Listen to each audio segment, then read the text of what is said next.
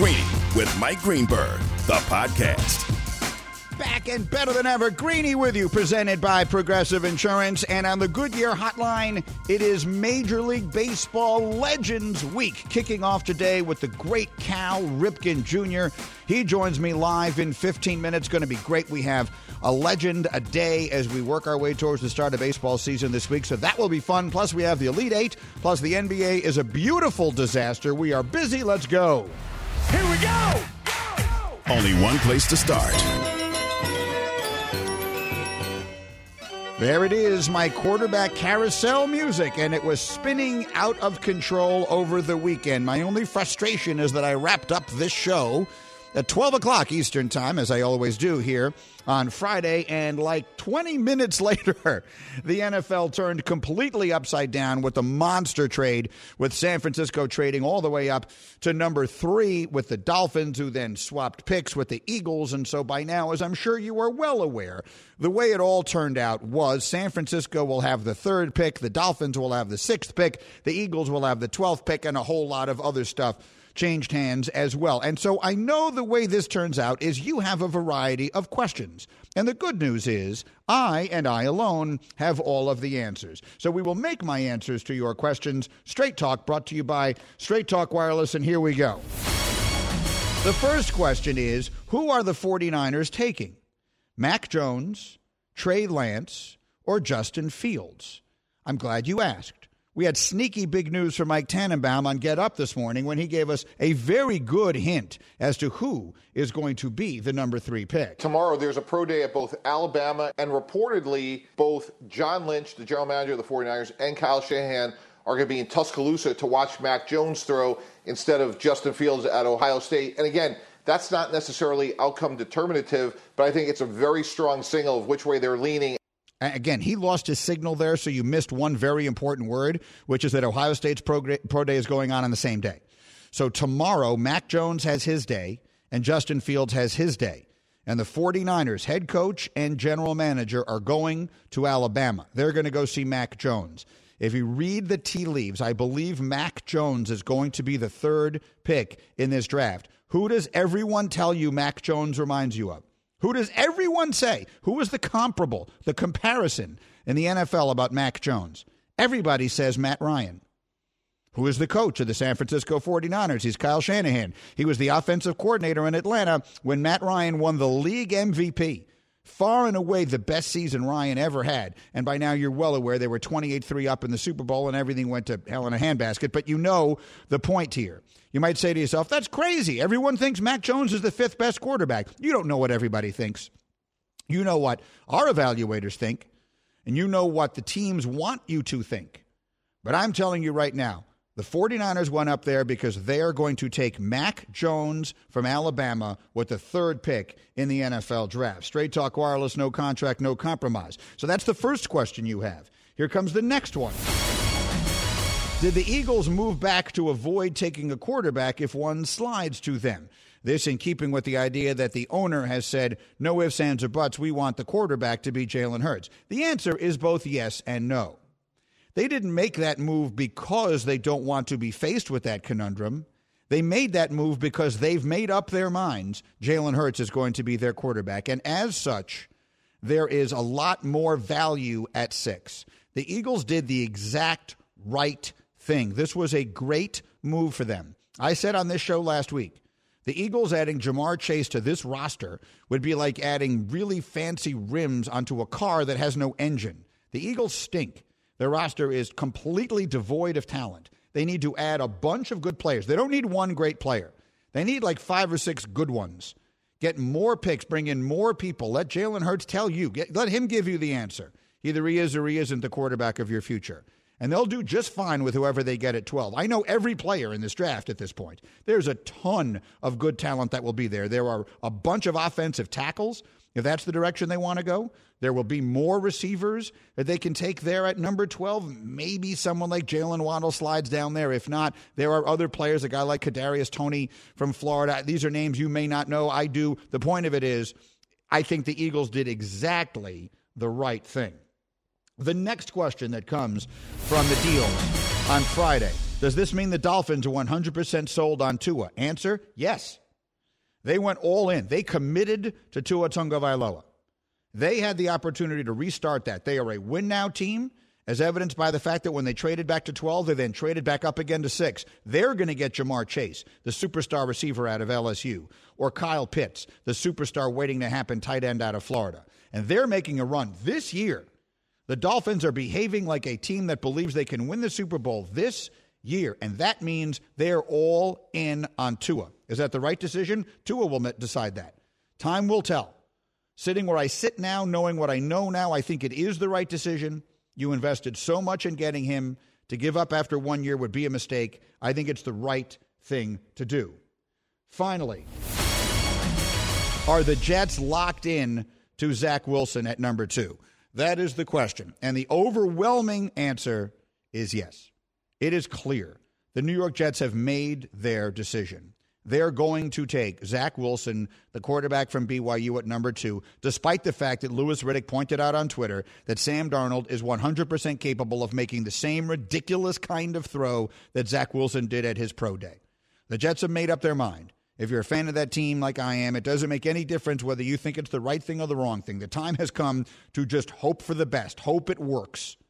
Because the bad news is, I asked Kimberly Martin this morning, our NFL insider extraordinaire, what is the trade value right now for Sam Darnold? And here's what she said. Well, the conversations I had with NFL GMs, most of them said maybe a third.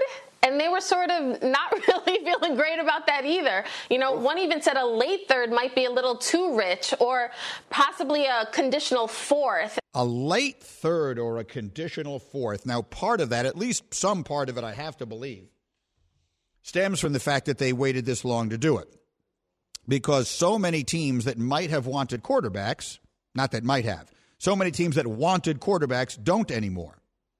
The Bears got Andy Dalton, and the Colts got Carson Wentz, and the 49ers just traded up to the third pick, and all these other places. New Orleans made its decisions. And there are so many openings that have closed that you look at and you say, where does Sam go now? I, am not sure who it is that's interested in him. I'll say that it is my opinion that for a third round pick, Sam Darnold could wind up being a steal, could wind up being one of the best trades your team ever made. But I can't prove it. And at this point, neither can he.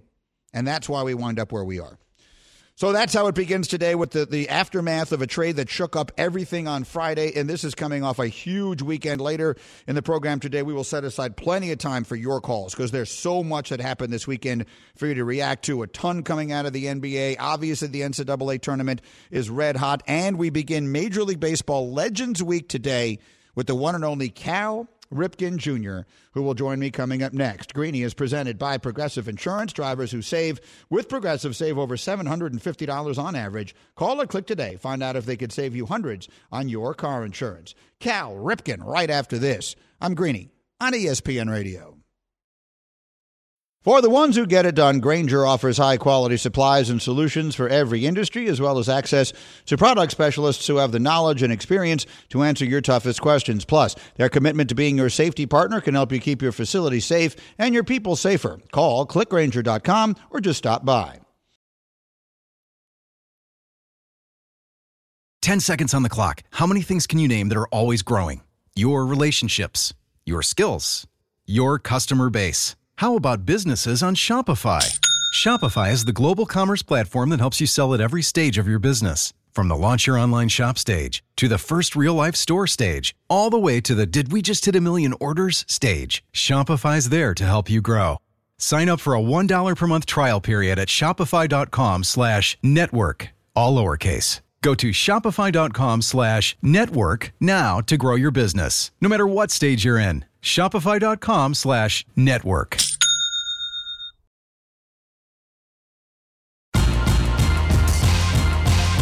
Greeny, the podcast. Oh, yeah, that's right. I'm Greeny. This is ESPN Radio. We're presented by Progressive Insurance. And in just a moment on the Goodyear Hotline, I will bring in the first of what will be a week filled with baseball legends. We're a week from the start of the season. And we will have a legend a day this week. I know John Smoltz is ready to go one day this week. Alex Rodriguez.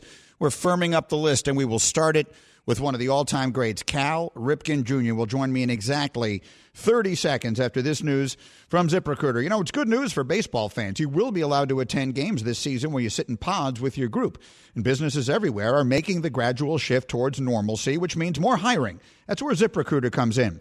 ZipRecruiter's matching technology finds people with the right experience for your job and invites them to apply. No wonder four out of five employers who post on ZipRecruiter get a quality candidate within the first day. Right now, you can try ZipRecruiter for free only at ziprecruiter.com slash greeny. That's ziprecruiter.com slash G R E E N Y. There's a high fly ball to left field. Did he do it? Did he do it? He did! Cal Ripken Jr. on his first at bat in his last All Star game hits a home run. Who wrote this script? What began on May 30th, 1982, and continues September 6th, 1995. This game, with the Angels trailing, is now in the books.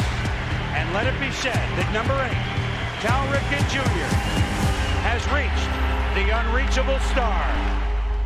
Calvin Edwin Ripken Jr. Cal, the Iron Man. Welcome to the Hall of Fame, Cal. Boy, that's a good open. We got to do more of those. That is well done. Cal Ripken Jr. How about that for an introduction, Cal? I'm not sure the crew could have done a whole lot better than that.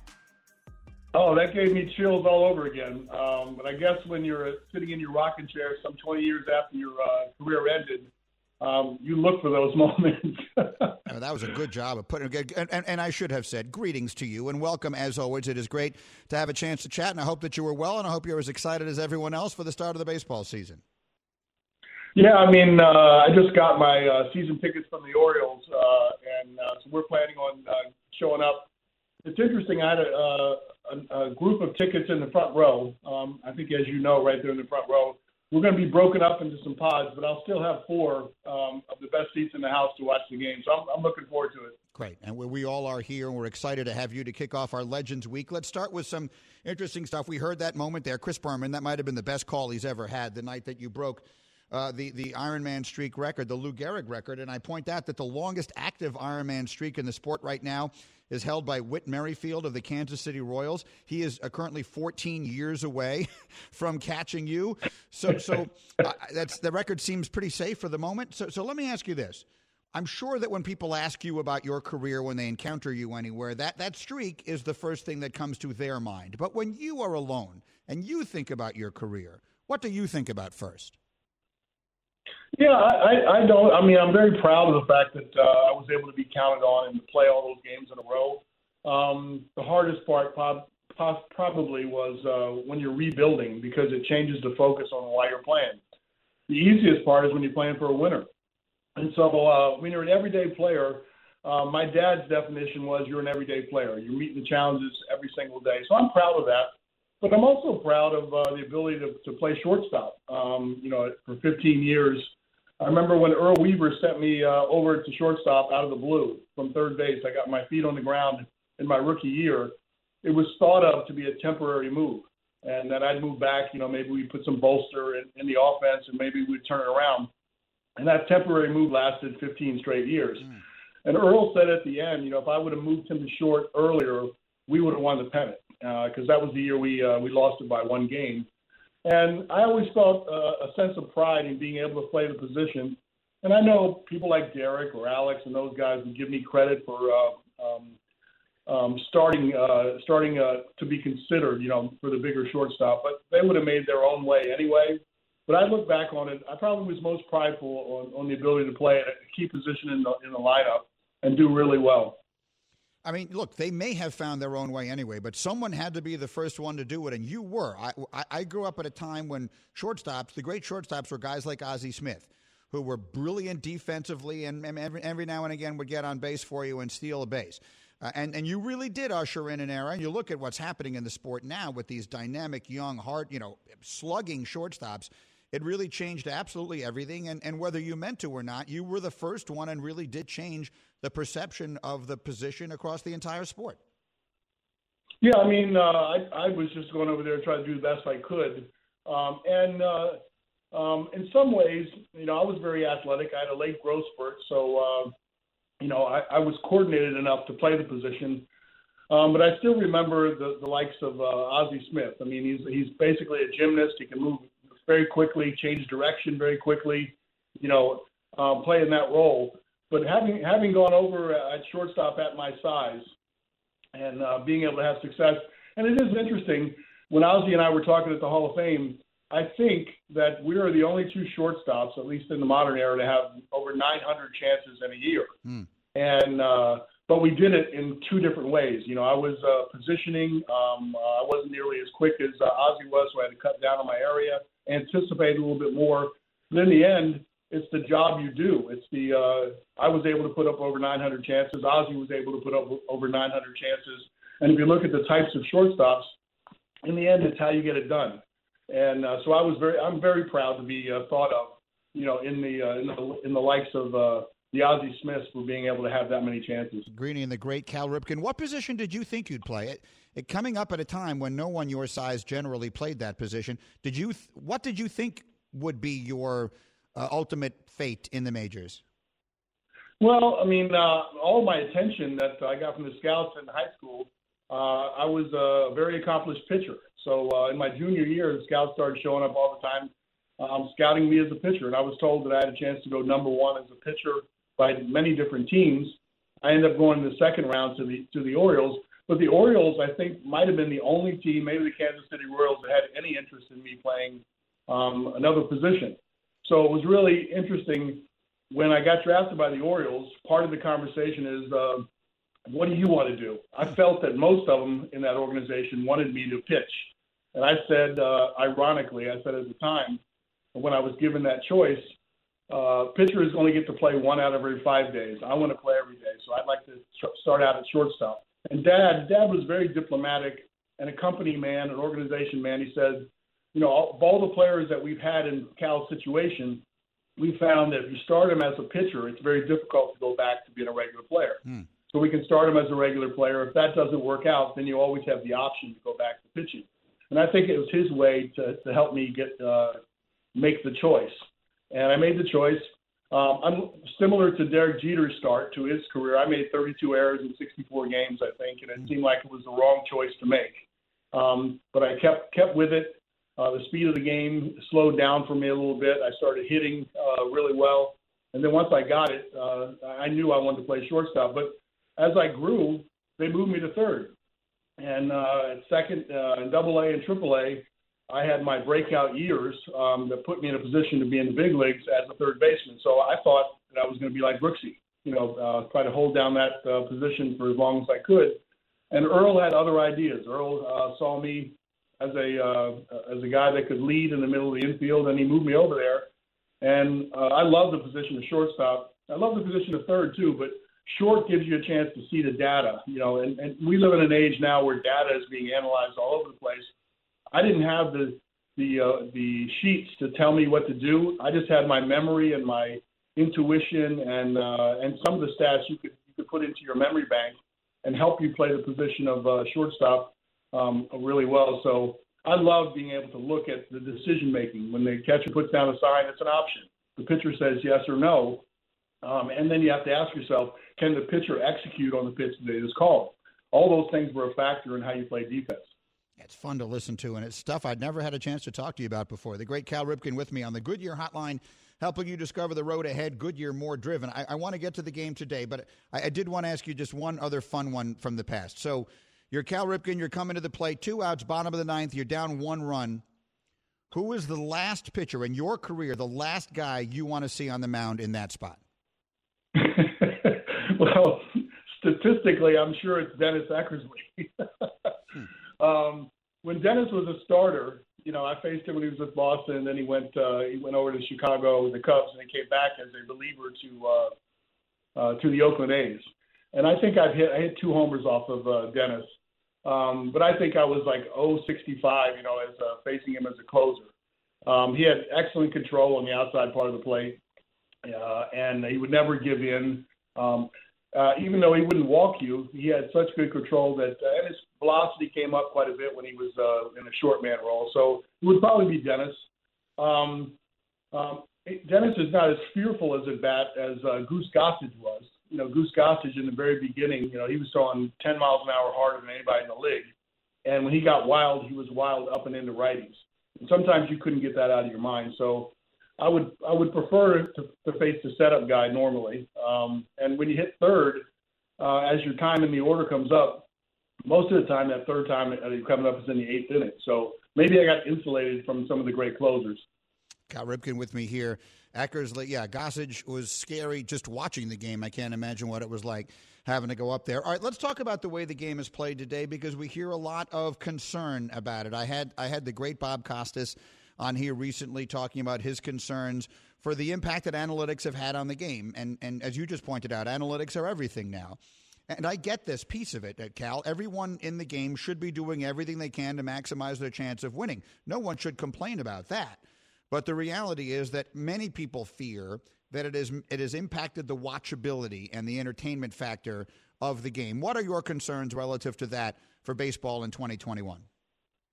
Well, I mean, I love the analytics, and uh, the, the problem is, uh, what are the applications from the analytics that uh, is going to help you be a better player? It's going to help you be a, um, a better team. And so, if you go overboard on anything, uh, my dad used to say, "All things in moderation." And he also also used to say that every 10 years people are trying things that were tried 10 years ago. Um, in this particular case, you're getting a whole lot more data, and then you got to ask yourself, well, what is our competitive advantage with this data? And and I think a lot of the math guys are looking at things and trying to find trends, and then trying to, to put that into application for teaching. And I'm a little concerned about that. When you start to teach to the analytics, there's still an art and an understanding, and no no two players in the big leagues hit exactly the same. Their swing path is not the same. Their strength is not the same. Their exit velo is an indication of uh, their potential and how hard to hit the ball ball off the bat. But in my day, I, you sit around the cage and go, man, that that sound is different when this guy hits the ball as opposed to somebody else, which is a different way of just saying that the ball comes off his bat faster. Um, so I'm kind of concerned about that some of the small small ball, although I was very encouraged by the World Series last year. Um, when you're facing the best pitchers, you just can't rely on hitting the ball over the fence. And so the numbers might tell you that this is the best way to score runs, and you don't want to give up outs by bunting, and you don't want to get thrown out on the bases. Uh, the hit and run has gone by the wayside. But if you watch Mookie Betts last year in the uh, in the World Series, he manufactured quite a few runs, and especially with the contact play at third. You bring the infield in, you take a chance on getting a good jump um, on a ground ball, and it's very difficult to throw a runner out like Mookie Betts um, if, if the ball is not hit directly at you, and you have to make a quick catch and a transfer to the plate to get them out. So I love the uh, smaller ball parts of the game that have kind of gone away. Um, the hit and runs, the uh, you know bunting at the right time. Mm-hmm. Earl Weaver was early on saying, "I don't want to give up an out early in the game by bunting." Gene Mauch said, "If you score the first run, you got a better chance to win the game." So there are all kinds of ways in which you play the game. Um, my concern is that everybody wants to rotely play the game and just uh, try to build their lineup with a bunch of power pitchers and power hitters. And the strikeout is not a whole lot of fun to watch. That, that's the concern a lot of people have about how short the outings are and all the rest of that. We saw that in the final game of the World Series. But overall, let's hope that we have a terrific baseball season, and let's hope that all the interviews this week are as much fun as this. Cal, it's always a pleasure. I hope next time we can do this in studio. I haven't seen you in a long time here, but we'd love to have you as always. Thank you so much. Enjoy the start of everything, and we'll talk to you soon. Yeah, thank you, Greeny. I'd love to see you. Take care. That's the great Cal Ripken, who is just just terrific. He has been in studio with us many times since we moved the show to New York, the TV show in particular. He's come by quite a lot whenever he's in town to do stuff, and he's he's just a fascinating person. And I hope that you were able to glean from that the cerebral nature of his approach to the game. Like, I think a lot of people who watched Cal Ripken's career, you just assume, well, he was athletic enough at his size to play that position. What an extraordinary advantage. I mean, to be a shortstop and to hit the way he hit was ridiculous. But the what you realize from that conversation, and I've had those kind, the kind of talks with him before. His cerebral approach. I mean, his father was a lifer. Obviously, he was a, one of these baseball family guys, the same way people like Aaron Boone are, and many others. So his baseball IQ, his understanding of this stuff, his understanding of analytics before we knew what the word analytics meant has always been off the chart. So it's always a pleasure to talk with him. And again, we have a week filled with legends as we continue. Greeny with you on ESPN Radio, presented by Progressive Insurance. Guests on the Goodyear Hotline. Jam packed we will be as we continue. But the next order of business, I think, is a very interesting and important one. The Scoop. Here's the scoop people are not talking enough about the NFL going to a 17 game season. For the life of me, I cannot believe that this isn't more a topic of conversation than it is. The NFL owners are going to meet this week, and the, the length of the NFL season is going to change. Why is this not a bigger topic? I'm not suggesting anyone should be trying to stop it or that anything can stop it. The minute they negotiated it into the collective bargaining agreement, you knew the owners were going to do it. 17 games equals more money. Why on earth wouldn't they do it? But the ramifications, the, implica- the implications of it are enormous. People aren't talking nearly enough about it. Now, obviously, player safety is a huge one. The players will be, and rightfully so, mostly concerned about that. And if I were in their shoes, that's what I'd be concerned about too. But just for fans, let's just consider some of the implications of this. The numbers that we make a big deal out of in the sport get skewed completely out of relevancy. Completely. There have been 16 games in an NFL season since 1978. I happen to remember when there were 14 games. That was from 1961 through 1977. Before that, like in the, in the 40s and the 50s, there were 12 games in an NFL season. What that basically means is they change this like every 40 years. How long have there been 162 games in baseball? You know the answer to that, same as I do because of the asterisk and Roger Maris and everything else. That's 60 years ago. The NBA, 82 games, they don't change this stuff often. And so it completely skews everything we think of. It's going to change all, the, first of all, all of the statistical comparisons. A 5,000 yard season, of which there are, I think there are eight in the history of the sport or something like that. Well, it completely changes the relevancy of that. You had a whole other game, a thousand yard rushing season, as I said, and so many others.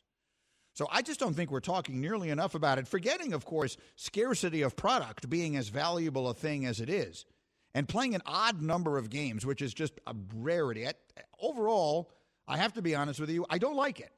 If they came to me, if they said Greeny, which they should, if they sh- if they had consulted me on this decision and just let me be the ultimate arbiter of this as the world's foremost authority on all matters, I would have told them, don't do it. I don't think it's a good idea. I think you're in a great place right now. I don't feel a need for a change. But what I will tell you with certainty is when they're playing that 17th game this season, I'll be watching, just like you. And I'll be just as into it in all the same ways. And I'll be playing DraftKings, and your fantasy league team is doing whatever it's doing. And maybe my team is playing for a playoff berth, and maybe your team is, and we will be watching. So we can complain about it all we want. But we will lose nothing in it. The fans lose nothing in it, and I grant that completely. If I'm a player, that's a whole other list of concerns. All right, Greeny with you. In the meantime, uh, every single day leading up for the next month, the first round of the NFL draft is actually a week from tonight. And every single day, I'm going to give you a little draft prep. So, you ready for the draft? Let's get started. Greeny's draft prep. And, and here's what my draft prep is going to be. I know so much about the draft because I've been studying this stuff so I've now done 56 players. I will have done 100 by the time we get to the first round in a month. So I've watched tape of these guys. I've read about these guys. I've, I've, I've, emailed people and asked all these questions. And I have all this information and I have nothing to do with it. So I'm going to give you a little draft prep every single day. And here is the first piece you do not have to jump for a wide receiver in this draft. There are multiple potential stars waiting for you late in round one and definitively into round two and maybe even three. Remember these names if you don't already know them Rashod Bateman, Terrace Marshall, Elijah Moore, Tutu Atwell, Nico Collins. There are a bunch of guys out there who can play who are going to get drafted after the first night. And bear in mind, Chase Claypool was a second round pick. A.J. Brown was a second round pick. DK Metcalf was a second round pick. Terry McLaurin was a third round pick. Chris Godwin was a third round pick. The receivers that get taken at the top of the draft are not always the best ones. So, look, I think Ja'Marr Chase is going to be a stud. I think DeVonta Smith is a fascinating weapon. Jaylen Waddle will go up there very high. Kyle Pitts, I think, is a unique player, the tight end coming out of Florida. But again, there are a lot of receivers. Did I even mention Kadarius Toney? There are like, I think McShay. I've, I've been working mostly off McShay's grades. I, I have it in the other room. I think McShay's got nine receivers that have either a first or second round grade. So there are a ton of good receivers. So if your team moves up to take a receiver, that might have been a mistake. Little draft prep for you here, and we'll do something like that every single day as I work my way towards the draft and you work your way towards watching the entire NFL be reshaped on one night. Coming up next, the green list, and I love it. It is in honor of probably my favorite player ever. If I, if I had to name my two, well, let's put it this way my two favorite players in my lifetime are both on today's green list. Let's put it that way. That's my tease. The list is on the way. Your call's coming up soon, too, as we continue here. Greeny with you, and right now, a word from HelloFresh. Stop eating the same old, same old every night. Change things up with HelloFresh. They are America's number one meal kit for a reason. HelloFresh delivers simple recipes and high quality ingredients picked at the peak of ripeness it's also 28% cheaper than shopping at your local grocery store and 72% cheaper than a restaurant meal without sacrificing the quality. That's according to Zagat's Dining Survey. Go to HelloFresh.com slash Greeny12 and use Greeny12 as the code for 12 free meals, including free shipping for a limited time only. That's HelloFresh.com slash Greeny12 and use the code Greeny12 for 12 free meals. Back with the list in a moment. I'm Greeny on ESPN Radio. Robert Half research indicates 9 out of 10 hiring managers are having difficulty hiring. If you have open roles, chances are you're feeling this too. That's why you need Robert Half. Our specialized recruiting professionals engage with our proprietary AI to connect businesses of all sizes with highly skilled talent in finance and accounting, technology, marketing and creative, legal, and administrative and customer support. At Robert Half, we know talent. Visit RobertHalf.com today. Hi, it's Mike Greenberg letting you know ESPN Bet is ready to take you through all the biggest sports moments this spring. The official sportsbook of ESPN has exclusive offers and markets from Scott Van Pelt, Stephen A. Smith, and me, plus many more. From the playoff intensity to finally getting out to the ballpark, there's no better time for sports fans. Sign up today. New users get a bet reset up to $1,000 in bonus bets if your first bet doesn't win. Download ESPN Bet today. What a play! Must be 21 plus and present in select states. Gambling problem? Call 1 800 GAMBLER. Terms and conditions apply. See app for details. Greeny, the podcast. Uh, we are having fun here today. My thanks again to Cal Ripken, who is always terrific. I always enjoy talking to him, and it kicks off Major League Baseball Legends Week. I know that we have Smoltz lined up later this week. We'll have one legend today. I know that we have A Rod lined up later this week. Anyone I'm forgetting that's booked so far? We're going to get a major league legend every single day, and we'll have a lot of fun with that. Crow, say it again. Ryne Sandberg. Oh, Ryne on, Sandberg on Wednesday, and it looks like Ozzie Smith on Thursday. Oh, beautiful! So that's great. Ryno is great, and I can. I get gives me a chance to tell my White House stories. One of my favorite stories ever. I'll tell this quickly before I get to the list. When Mike and I went to the White House in 2008 for that baseball celebration, we, we, we hosted a, a T-ball game on the lawn of the White House in the summer of 2008. And it was a wonderful event. And Ryne Sandberg and John Smoltz, actually, was the other one, were the two honorary coaches. And then there was a dinner that night that we were invited to. And Ryne Sandberg was there with his wife, Margaret, and I was there with my wife, Stacy. And so were tons of, uh, we were not by no means the only people. There were probably 150 people at this dinner but they don't seat anyone next to their spouses. It, this is the, the, you know, it was a very, very formal dinner. And so my wife Stacy is sitting at a whole other table with a whole other group of people, and everyone kind of gets sat randomly with whoever they're sat with. And I got seated next to Ryne Sandberg. it was one of the best nights I've ever had in my entire life. I'm in the White House having dinner, and I'm just asking Ryne Sandberg questions about baseball for the entire night. And we had a great time, and my wife and his wife hit it off, so we've sort of remained a little friendly. But whatever it is, he's a great guy and obviously was an unbelievable player. So he will fit very nicely on the list this week of Major League Baseball legends. But speaking of the list, the list is what determines who matters in this business. The Green List. So today's list is being done in honor of one of my all time favorites, Walt Clyde Frazier. Today's his birthday. Tell me again, Nuna, how old he is? He is 76. My God, Clyde is 76. That's impossible for me to believe. I've said it many times. I grew up, I slept in New York Knicks number 10 footy pajamas. I had a poster of Walt Frazier on my wall leaning against a Rolls Royce, wearing a fur coat, and just looking about as awesome and cool as any person I could have ever imagined. A little, you know, fifth grade Greeny couldn't imagine anybody being cooler than Walt Frazier. So, in his honor, today I list my list of the coolest athletes of all time. Number five. At number five, I'm going with my guy Jalen and his crew from the Fab Five. The Fab Five changed everything. The Fab Five, and Jalen will talk to you about it, I mean, all day long.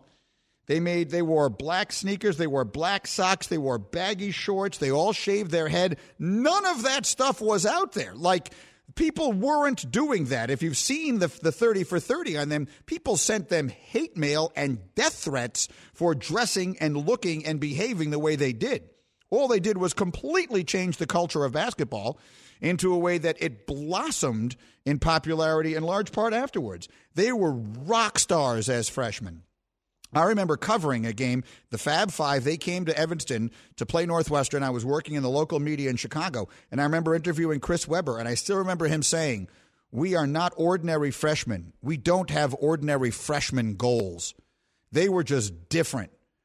They were the first, and, and there's never been anything quite like them.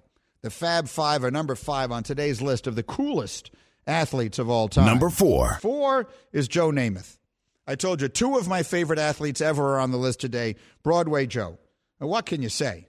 Forgetting the fact that he was one of the first NFL stars that had crossover celebrity appeal, that he was he did you know, he was on the Brady Bunch and he wore the pantyhose and he wore the in the commercials and he wore the fur coat.